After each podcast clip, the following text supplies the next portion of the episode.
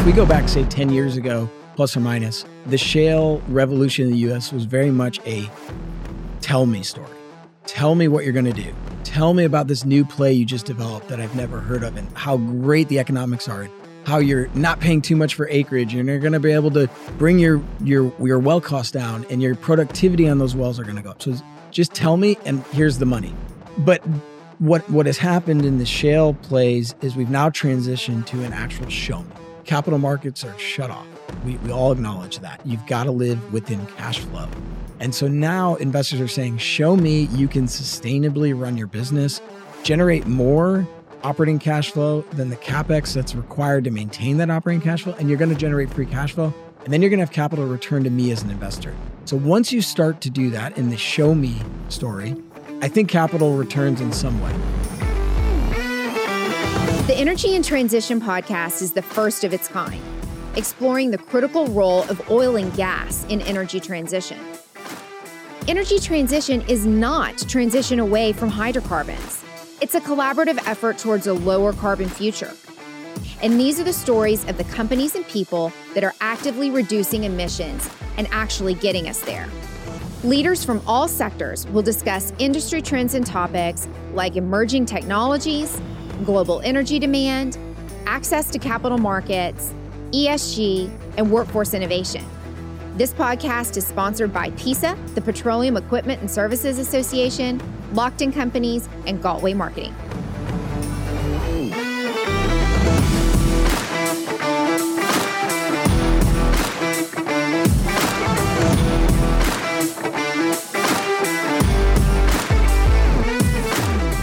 Good morning, everybody. It's Leslie Beyer with the Energy and Transition Podcast.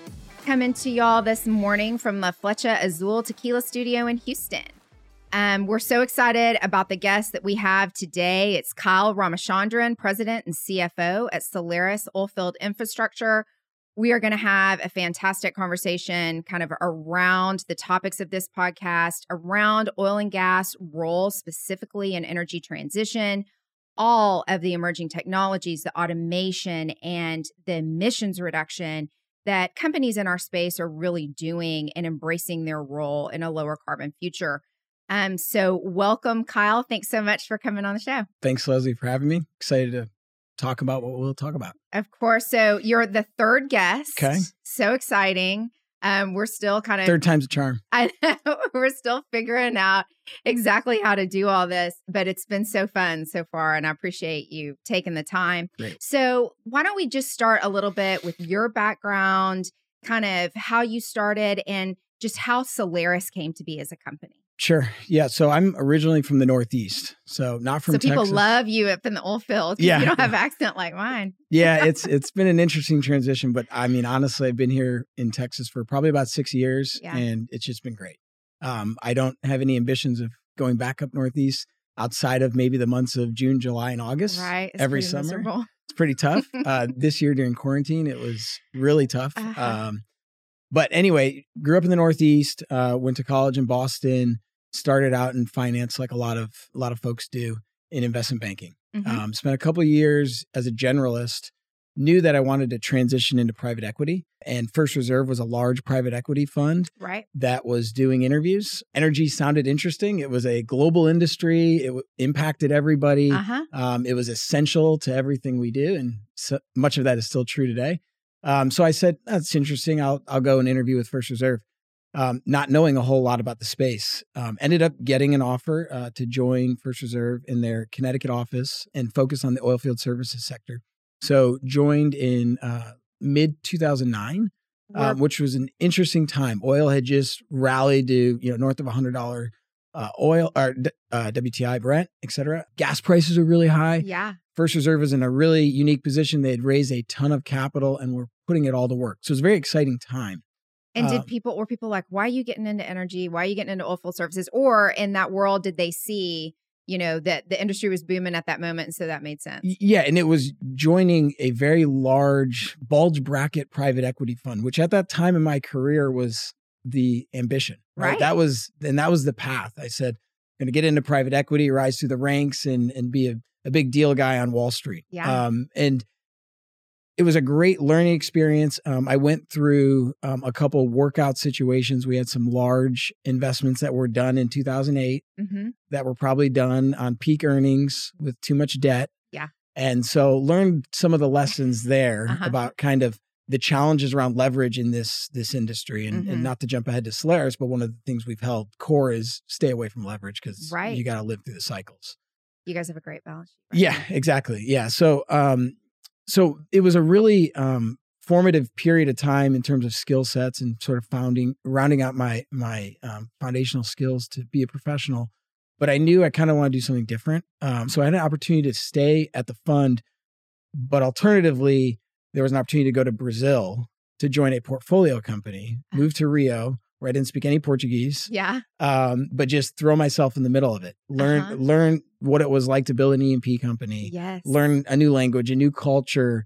Um, I had done OFS mainly at First Reserve, and this was again an opportunity to to really learn what E&P looked Uh-huh. like at the ground level. And I thought that was really important to have that perspective if I wanted a career in in energy. Right. So I kind of exited my New York apartment with my girlfriend at the time, with my now wife, um, and we moved to Rio Yeah. and it was incredible it was uh, 2011 to 13 14 timeframe where uh-huh. um, brazil had gone through a pretty big boom and was starting to kind of top off and by the time we left it really had started to inflect on the way down and it's been Mm-hmm. a really rough seven to ten years for them but fantastic experience Right. um, we we drilled some wells offshore had great great success with the drill bit looked to market the company ran into some challenges there with the buyer universe and it was sort of my first introduction to you can create a great asset, but if you don't have a deep buyer universe of it, Uh-huh. you can kind of get stuck. Critical. Yeah. So um, I knew that that was a transition role for me. I wasn't going to live in Brazil forever. Unless, Um, but you always go back for Carnival. Yeah. Well, you know, I, I think it's sort of one of those things you've done it once, you, you Yeah, don't need to do it again. it. If you, you know, the Cariocas, the people in Rio, they, Yes. they all leave for Carnival. That's so They funny. they go and you know find I've something a little been. more quiet. It's uh-huh. yeah, it's it's a cultural experience. See, we lived on a fourth floor apartment, and it's a full week. Yeah. The first day of Carnival, we went somewhere for a, a big party and whatnot. The sec, so we had a long night. Eight a.m. We just hear doom doom doom doom doom doom doom. doom. It just keeps getting louder and louder and louder. And you know, a half hour later, sure enough, we look down and we have this great photo with our street, and it's just jam packed. You know, for as long as you can see, just people and all dressed and parade. And dressed and you know having a good time. Yeah. yeah. It's uh, That's it's- awesome. It's a, That's what it's like in DC during inauguration week, just Yeah. in case you ever wondered. okay. Try to stay away from from that. Yeah, we all rent our houses out on, on that week. Okay, yeah, no, exactly. Carnival. If you have a, an apartment on the beach in Rio, you can uh, generate some good cash flow. Yeah. So anyway, I, I knew I wanted to get back to U.S. Came back to Houston. So I'd lived in New York really for four or five years, Rio for a couple of years, and then moved back to Houston without really any roots, um, but knew that this was the place to be for the next In stage. space. And and I really hadn't paid all that much attention to the shales because I was down in, in Brazil and that was all offshore. Oh, yeah. You know, massive projects. Our wells were 150 to 200 million dollar wells, right? It's Mm-hmm. just a completely different ballgame. And but I knew there was a, a big thing going on in the US. And so I just kind of networked and got introduced to Bill Zartler, who Right. was one of the founders of Denham Capital. Bill um, had a kind of a mix of private equity, entrepreneurship, and operating business experience. I thought it was really unique. Um, and he was at a point in his career where he wanted to find a couple of deals, build companies, um, and build a team around it. And it seemed to be very synergistic with me, where I had some skills, but was looking to get more experience Mhm. and found somebody who you know I thought would do that for me. Um, but I didn't commit until because Bill he's got a lot of a lot of these entrepreneurs in the oil and gas industry, a lot Right. of ideas, and what you don't want to do is commit to something like that. Look up two years later, and you actually haven't done anything. Like you, you've Mhm. looked at a lot of things. Mm-hmm. So I said, once you write your first check to be committed to something, I'm in. So he did, called me back, Oh, Wow. and I was in. was he like, you damn millennial? Yeah, yeah, a little bit. Yeah, yeah, and and he kind of kids me for it now because it's I'm you know sure. six seven years later. Yes. But that was in early fourteen. So again, back to hundred dollar oil, and things are great, and we're gonna Yeah. raise all this capital, and we're gonna build all these companies. And we got our first deal going, which ultimately is the, the company that we're, we're the public company we're running today. And again, it was 500 frac crews, 2,000 rigs. Times were good Mm-hmm. and we had a, a niche product technology that had been developed and we were going to build a rental business around it. So it was it was an interesting time to start because we were looking at a addressable market that was very large and we didn't need a big piece of it to be successful.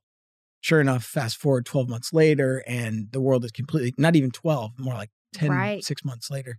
The world's completely changed. The Saudis come out and they say they're going to put the, you know, pedal to the metal and more production after Thanksgiving in 14 and oil craters. And so we go through the first real cycle that I've kind of been through. But thankfully, we raised all equity capital. There was no debt. We had um, f- our own money, friends and family, and a very uh, supportive sponsor Mhm. that said, look, we're just going to be patient and we're going to push this technology. We think it's got benefits that allow operators to do more at lower prices, which Right. became a theme that's played out really well. Right. If you can find ways to to help them operate in a lower cost environment, you can win. It's- yeah, and that has been the case for the past few years. Exactly. So in a, in a weird way, that downturn really played into our hand Right. and allowed us to build the business. So that was, you know, 14, 15, 16 was all about trying to push a new product and develop and learnings from you put something out and you learn a lot. So you got to keep Mhm. going back to the drawing board and keep iterating. So that was pretty foundational. The other thing we did early 2016, we realized and this was sort of at the real bottom, oil got down to mid 20s, decided to start another business um, which is when we started the midstream business. So we've got Solaris Oilfield Infrastructure, which is a rental equipment business where we manufacture it ourselves, service it, et cetera, for completions. And then we started a midstream business, which is focused on um, produced water management, whether Right. that be transfer, disposal, recycling, sending Mhm. it back. But we we did that because we felt like there weren't people paying attention to it. The Delaware Basin was going to have high water cuts, or it did have high water cuts, and, and you needed different infrastructure. Just like on the sand side, what we identified was the old infrastructure, which is old technology, just didn't work for today's frac. right. Not only the amount of sand per lateral foot, but the number of stages per day were going up, the number of mm-hmm. pads or wells per pad were going up. So the the infrastructure needed to change. And I think what we've been able to identify is trends and then what infrastructure is fit for that trend and how can we play a part of it. So getting back to it, we kind of had those both going in parallel in 16. Timing is everything.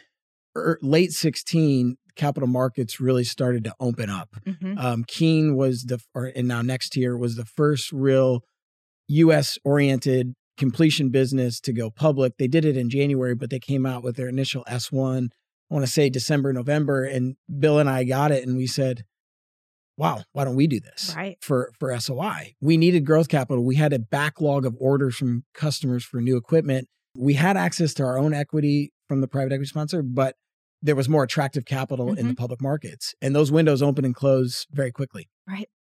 They're closed right now. Exactly. yeah, we're definitely faced with that today.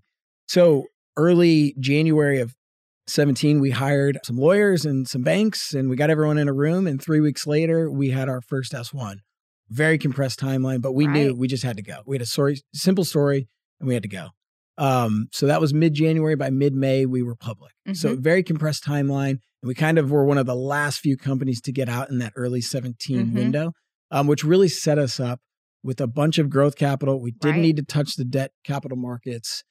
So from 17 to 19, it was just growth. We went from call it 20 systems to today we've got 160. We grew by roughly Wow. eight times. Um, and the market obviously grew a lot in that Mhm. period of time as well. And now we're much lower than we were in, in late 16 ish. Um, so it's been kind of round, it's come full circle. Um, but th- those three years were really just growth and execution. And now we find ourselves in, well, what do we do next? You know, we've Mhm. got great market share, we've got a great balance sheet, we've got great products. But at the end of the day, if we just stay complacent, we're probably going to see not a whole lot of growth just from the market. So we've got to find different ways to evolve and grow. Well, I think that is a challenge that we face across OFS. You know, we have basically become so efficient that we've gotten our margins down to a razor thin line Yep. and we have to be able to keep executing even though that the productivity level has definitely gone down but that is a huge challenge and i think what we're talking about now especially in this post-pandemic environment how so much has changed with our workforce but also with the digital revolution and how everything is really changing to automation and ROI and machine learning. Right. Can you talk a little bit about that as far as like what Solaris is doing in that space? I know a lot of your products have that built in, and Right. that's where you're innovating to go next. Yeah, and I, I think what's key there is a spirit around continued innovation. You know, in 14 when we started, it was about different steel. Right? We we created a different kind of steel, not actual steel, but a different product, physical product that changed the way people were working.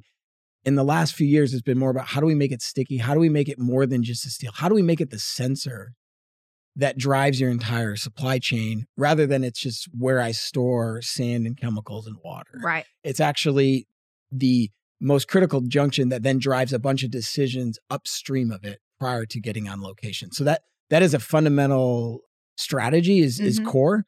Um, and the way we've done that is by implementing the right sensors, the right reliability, the right communication from a, a data stream standpoint, getting it up to the cloud, getting it up into our customers' operating centers, integrating with their dashboards. Because the last thing people ultimately need is another app hmm people want it easy. So you've got to take the extra step to say, okay, here's my data that's available. I know you are looking at other screens. How do I integrate with what you have to allow you to use your machine learning to make better decisions?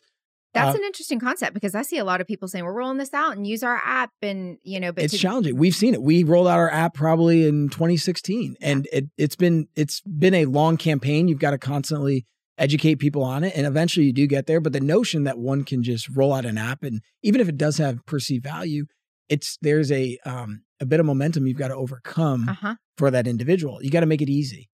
Um, so one of the things we've done actually with the physical equipment um, is implemented technology, which is software and hardware to automate the delivery of sand into the blender. So historically, going back four or five years, sand was delivered to location into multiple different containers, which were then individually operated. There was no central operating system. So you had multiple people running it. We solved that by putting one system in place. Everything goes into that system. It's operated by one individual.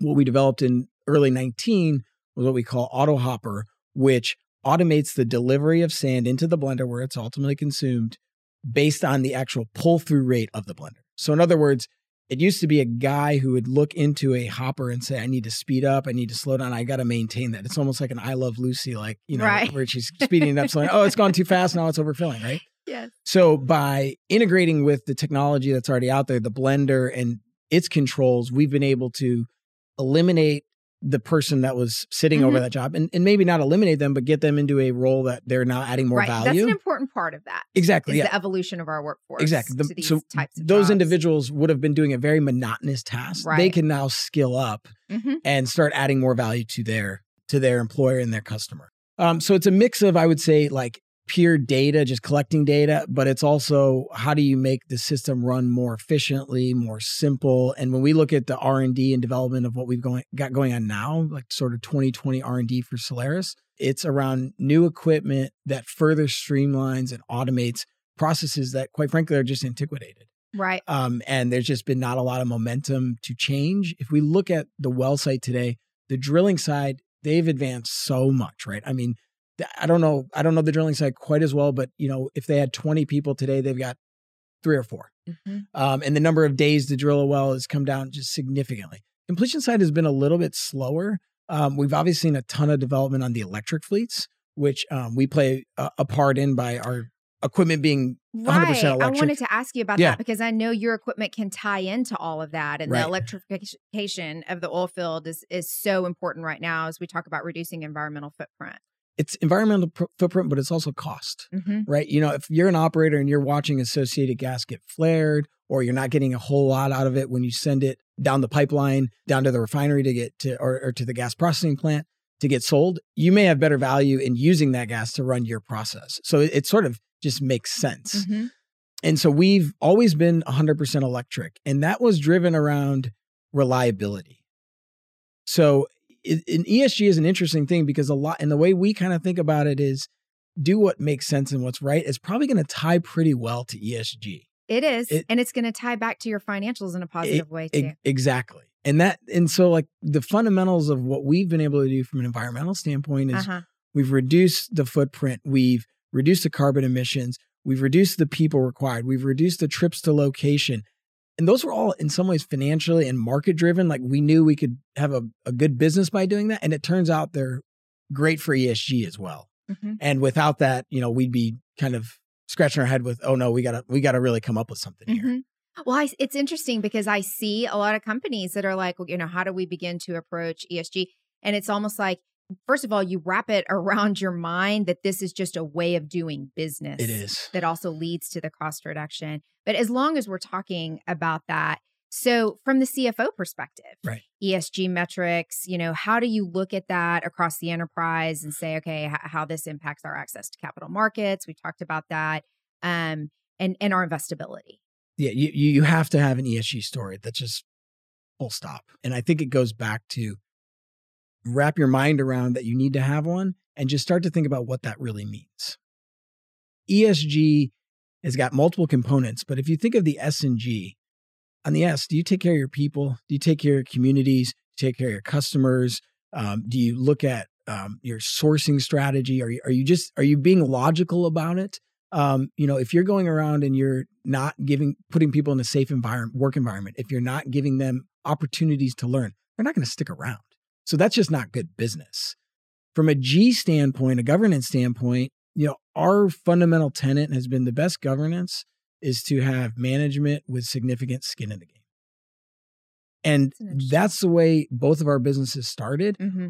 We wrote checks to buy the first piece of equipment. We wrote checks to put the first piece of pipeline in place. And that just creates a alignment where it's not what is my salary this year? What's my bonus this mm-hmm. year? It's how do we create an enterprise that's worth a lot more than we've invested? That's how we really incentivize governance. And th- that drives good decision making. We're not chasing growth because we have a compensation metric that says if I have, you know, 25% annual revenue growth, I get a big bonus or I get a bunch of stock.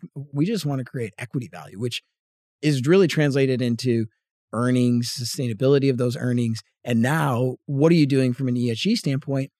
Not only because the investing community wants to see it, but they recognize that the operators are going to force it. So if you don't have that in your toolkit, you're going to be in some trouble. So from a, a, CFO standpoint, the other component of it is measuring it. If you know you were a, a new company and you were like, I can't, I, where do I start from? Just start measuring. Mm-hmm. You know, measure your your your truck emissions. Measure how you're manufacturing your equipment. Where are you sourcing the water from? Um, what sorts of renewable sources of energy are you using or in your in your mix? Or just tracking it provides the baseline. And then from the baseline you can really start to improve. And what investors are looking for is on the esg side and we can get in this a little bit is a show a tell me story. Tell me what you're going to do. Nobody expects those involved in producing hydrocarbons in north america today to be carbon neutral tomorrow. It's it's sort of a, a, not real a realistic ambition. So as long as you're kind of working towards something and you're continuing to progress, I think you'll get interest. But if you kind of turn your eyes or, or close your eyes to it, you're you're going to have an uphill battle with the investing community. I agree, and I mean just wrapping your mind around the fact that we aren't going to go from zero to sixty overnight I mean, we saw, we were just chatting when we sat down about the new uh, regs out in California on, you know, cars. We will not have internal combustion engines mandated by the government, which is just a, uh, it's just an interesting it concept is, to get your head wrapped around. It is because we know, those of us in the industry know what we do to actually reduce emissions and right. how important, especially natural gas, is to the overall mix.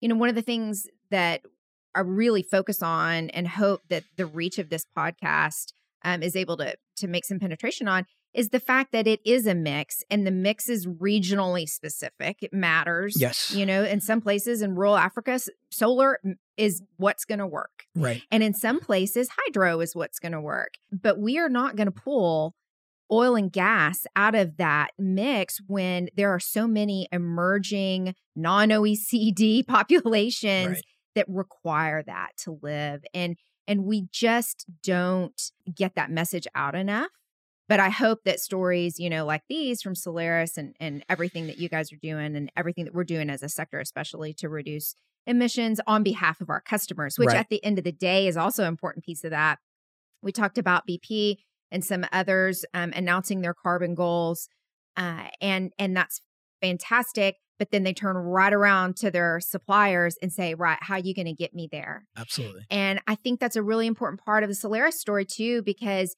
y'all give full visibility down the supply chain. That's an important part of ESG. Absolutely. Is being able to say as an operator, I know exactly where all this is coming from. I know what the metrics are environmental, social, and governance on all of this down through my supply chain. It, it, it's the new price of entry. You've, you've got to have it.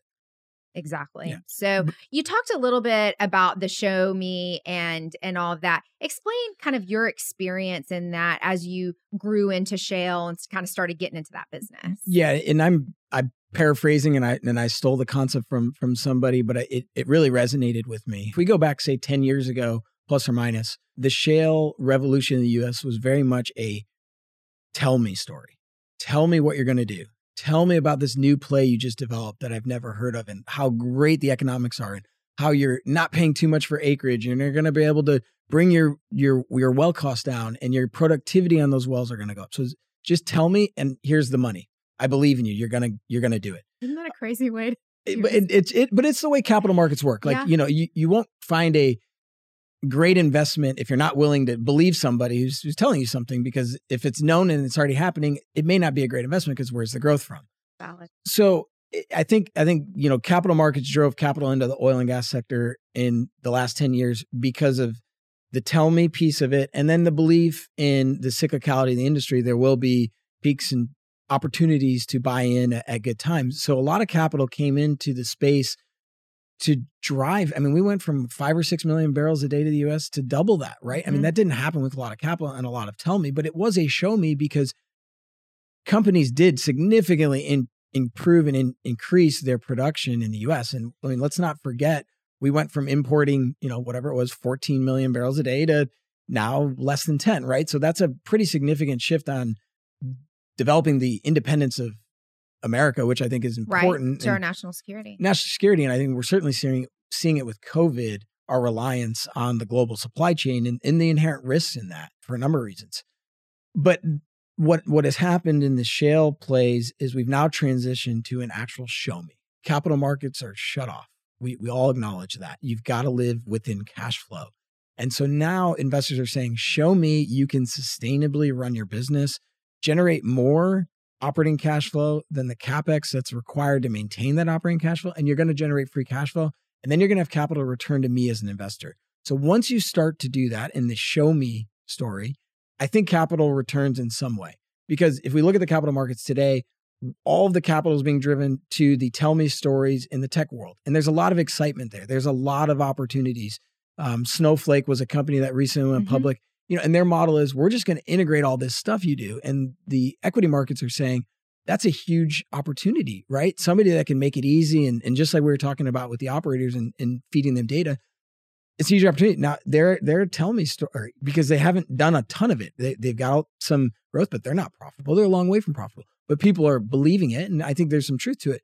We've just got to get people back into our space because we are a mature company, our mature industry mm-hmm. that's generating sustainable cash flow in an ESG friendly way. And yes. then I think that's when things get a little bit better. I agree. It's going to improve our access not only to the capital markets, but also to the talent that we're going to need to get us to the next level.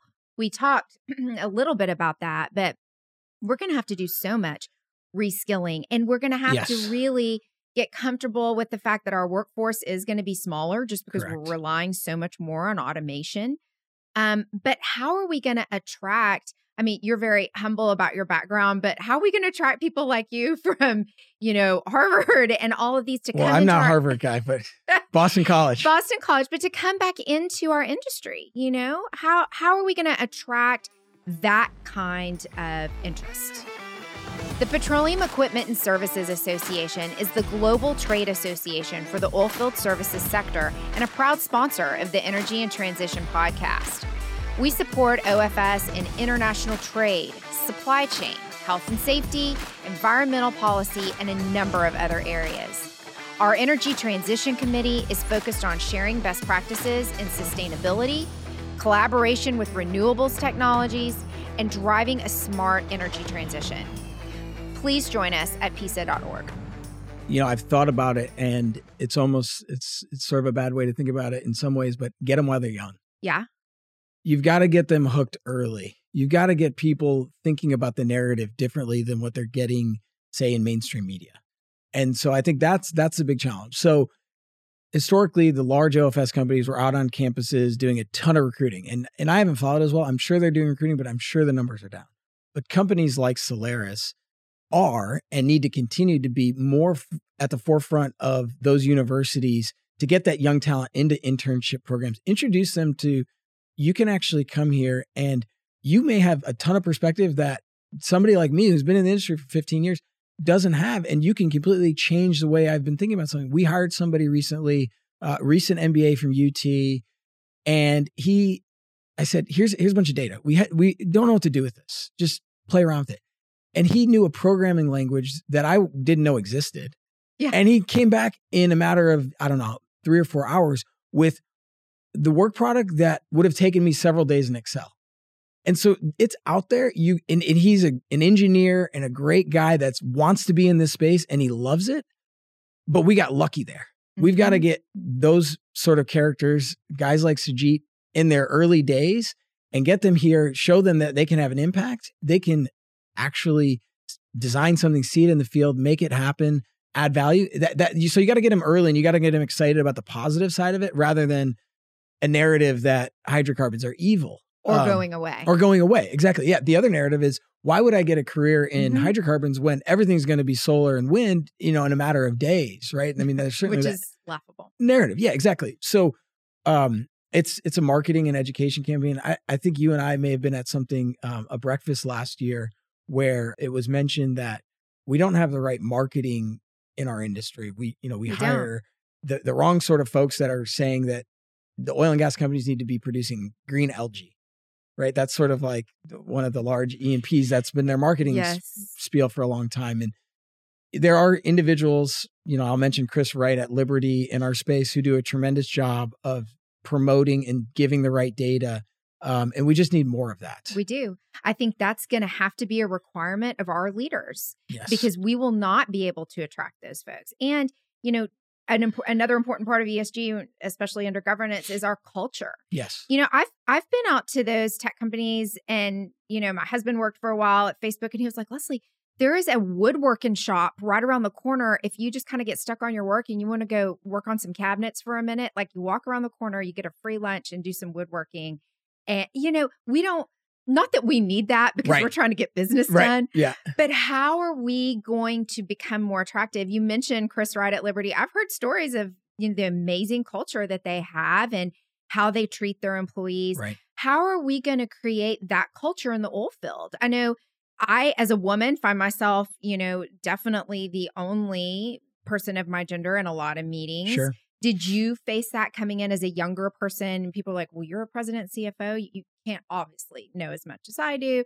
You know, what was your experience with that? Yeah. No, there's there's no doubt that not a not a stigma, but that we we've we've not done a great job of balancing the recruiting. Now, I will say that I'm proud of what we've been able to do at Solaris. When I kind of pull up our management page on the website, I Mhm. do find it to be quite balanced. And that was one of Bill's early fundamental tenets was let's bring multi-skilled in here. Let's not just bring the guys that have been doing and gals that have been doing this for 20, 30, 40 years. We need some of that, obviously. But where we've really found innovation has been through those that haven't been out to a well site very Mhm. often. So a little anecdote, we were talking to a company that's developed a new um, piece of technology recently, and we met their engineer who'd done it, 26 year old guy.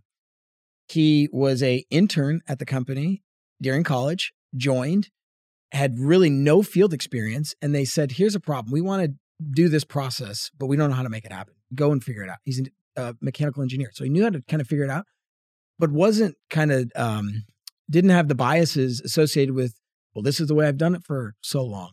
So you got to be willing, as the individual who's either younger or a different gender or whatever it may be, to put yourself out there because the opportunities are there, but you got to take some ownership of it. You know, they're not necessarily going to be handed to you because you're right. It's not always going to go to you because you may not fit the natural, the mold of what people are looking for. But I think culture is key. And um, for us, it's been about entrepreneurism. It's been a big thing we've driven into culture. And we've been able to pull people out of larger organizations with that core tenant.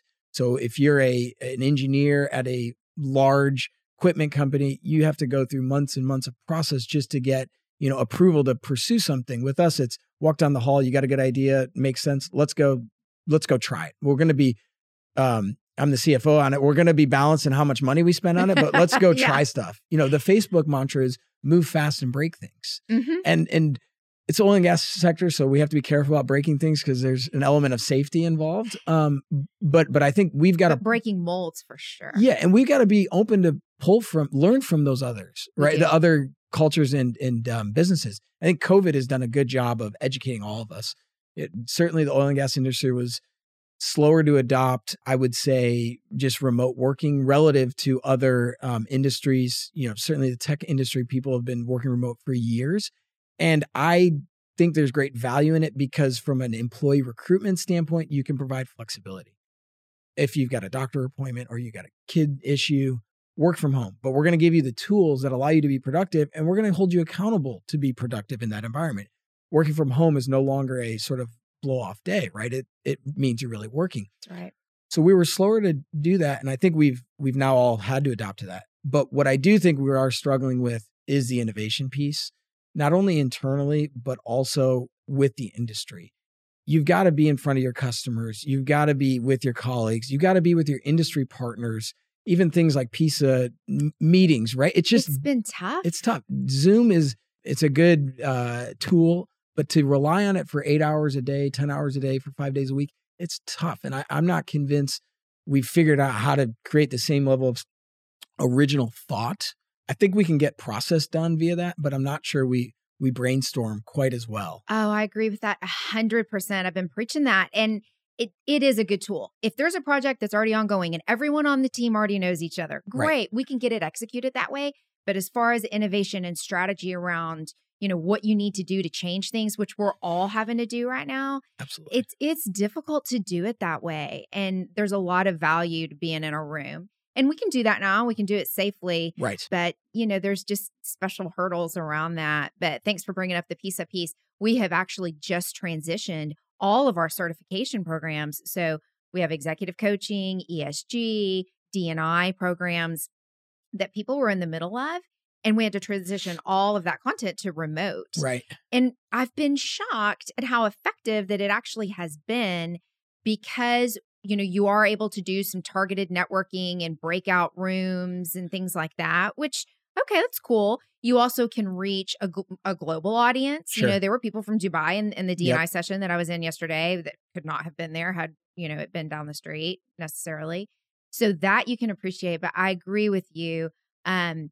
it it has been a challenge on moving forward. But I do think that it's been good for the industry to try and and embrace that a little more. We've had a hard time retaining women that you know historically need more flexibility because they're they're taking care of an elderly parent or they have kids at home right that they're oftentimes you know primarily responsible for and i like to see our industry moving that way it's going to take that and the more that we can talk about how we're focusing on our culture and changing our culture right. to embrace people of entirely different backgrounds is only going to benefit us. But we simultaneously have to be talking about what we're doing for the environment yes. too, right?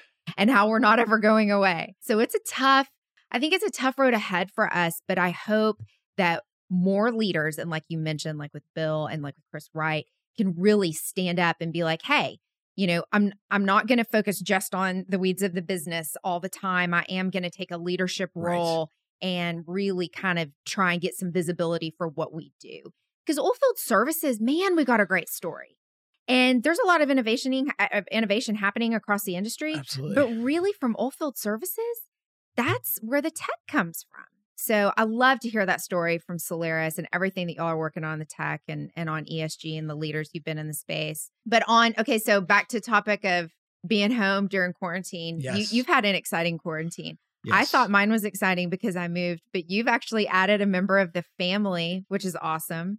Um, yes. Um, how has that been for you and Tiffany, who I mean, and let's talk a little bit about your amazing wife, who also, when y'all moved to Houston, has done so much professionally. She really uh, is. She's a little entrepreneur. Yeah, she yep, is. Yep. So tell me a little about y'all's quarantine experience. Yeah, the first three or four months was great because it was um, a lot of extra time with a 14 to 18 month old. Yeah. Um, and it's just such a cool transition age, and they're just into everything. And so that was just really, really special. But um, sort of midway through, we we introduced our, our, our daughter Paige in July. So we've now got 220, 202 during quarantine. Yeah. I'm gonna get a T-shirt made. Two under two. Um, but it's it's been it's been amazing. Um, you know, it again. I go back to we're gonna find ways going forward for people to have better balance in Mhm. their life, and I think they're gonna be more productive. Um, one of the things I've done in in quarantine is figured out ways to cut sort of the things in the day that really aren't driving a lot of value. And you've got to be willing to just not check email quite as frequently Uh-huh. during times where you really want if you got two or three things you really want to get done, get those done before you get into that churn. You wake up, you flip open your computer, you're you're lost for the day. I know. Right? You're just in the churn. Um, so I think quarantine has has helped us get more disciplined in that because you know that I can finish what I'm doing and I can go hang out with the kids for a half hour before that next call. And and that's really valuable and special. Um, so that that's been great. No doubt the challenges again have been from just as a leader creating an environment that still has the same feel for everybody. And we've tried Zoom happy hours and we've tried, Yeah. you know, the book club and we've we've tried different special interest groups.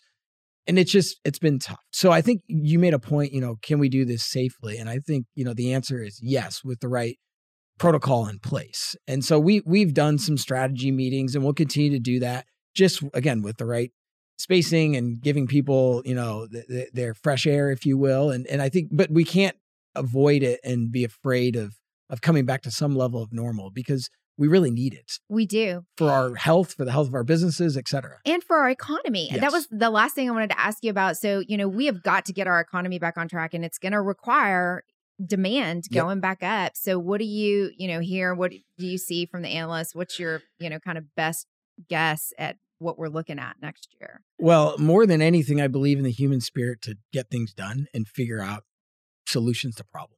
So clearly, COVID is a big challenge. Um, I think we've we've mitigated a lot of it in terms of the protocols we've put in place. You know, you go on a, a well site today, and those well sites are operating. They're just with different protocols. So that hasn't stopped. You go to restaurants and they're operating. You know, the notion of everyone going to a bar for six hours on a Saturday night, and maybe that wasn't good for any of us. And glad those are days are behind me. But Yeah. so we don't have that, but we can get still a lot done. And so that part of human innovation, but then, you know, from a from a cure or a vaccine or whatever it is, I'm confident that we've got the brightest minds in the world getting after that, that that are gonna find a way. So we will get back to a normal new nor- normal. And we'll look back at this as a really challenging time, but a lot we learned and, and we got better for it. So, you know, from an overall supply demand function in, in the world, you know, I think there's a couple narratives. One is continued efficiencies. So, you know, a, a barrel of oil is going longer now because engines are more efficient, et cetera. So we'll have that kind of headwind, but we can't deny the tailwind of the emerging middle class in places like China and India and Brazil That's right. and Africa. They want access to cheap, affordable, clean energy. And I think we can just be a really critical component to that. And I don't, we can't lose sight of that. We've got to be proud of what we've been able to do in the US. And there is a narrative that it's that it's evil. And I, I don't think that's accurate. I think there's always a trade-off in anything you do in life.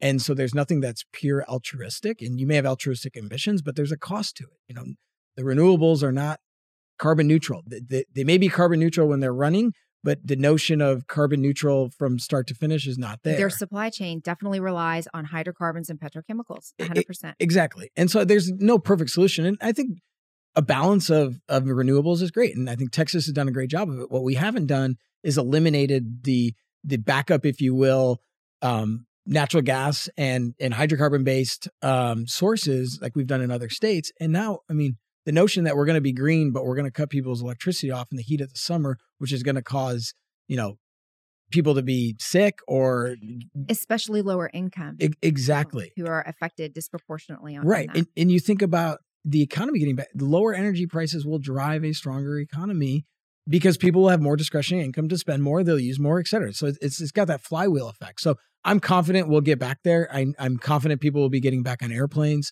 Um, I don't know when, um, and it's going to be kind of a, a rough period of time here. The operators have reduced supply, which is healthy. Um, and capital markets are saying we're not going to give you any more money to, to ramp up. So, I mean, quite frankly, I think there's a, a pretty strong conviction around a tightness at some point in the global oil market because supply is coming down and it just doesn't turn on overnight. Um, and I think there's a belief that demand will come back. Now, there's certainly people talking about will we get back to 100 million barrels a day of oil in the world being consumed? And maybe not because there's a balance of people working from home versus everyone commuting, mm-hmm. but I, it certainly will be higher than it is today. So I'm ambitious or I'm, I'm excited about it. Um, and I believe in the future of uh, our industry to play a big part in providing what we've been able to do over the last hundred years, which is increasing the quality of life for the world. And I think we've got to be confident that that's what we're doing, and we got to continue to get better. Can't be complacent about it, but we can't be afraid or shy of of who we are. I agree with that 100%. That's a great positive note to end it on. Kyle Ramachandran, thank you so much for your leadership. Appreciate you being on the advisory board at PESA. We are so grateful to have leaders like yourself and for everything y'all are doing at Solaris and say how to Bill for us. Will do. And, and thanks, Leslie, and everything PESA does. Um, you know, you're kind of a, a, hero to a lot of us because you guys keep us, you keep us going. You know, in COVID, I, I think there could have been organizations like PESA that just sort of disappeared. Internally, people wouldn't have been asking, where's PESA? Where's PESA? And you guys are pushing a lot. And I think that's what the stronger organizations need to do and will do to be successful. So thank you for that. I appreciate you saying that. Anybody else with wonderful feedback and positive um, comments for us on the podcast, too, please reach out to Leslie at energyintransition.org. We'll sign off um, for this afternoon. Thanks again, Kyle, and thank you to everybody for listening. Thanks for joining us on another great episode of the Energy and Transition podcast. Please make sure you subscribe on your favorite podcast platform and leave us a review. It's the best way to support the podcast and to grow our community. Also, if you want to reach out to us, please go to our website at energyandtransition.com and we'll catch you on the next episode.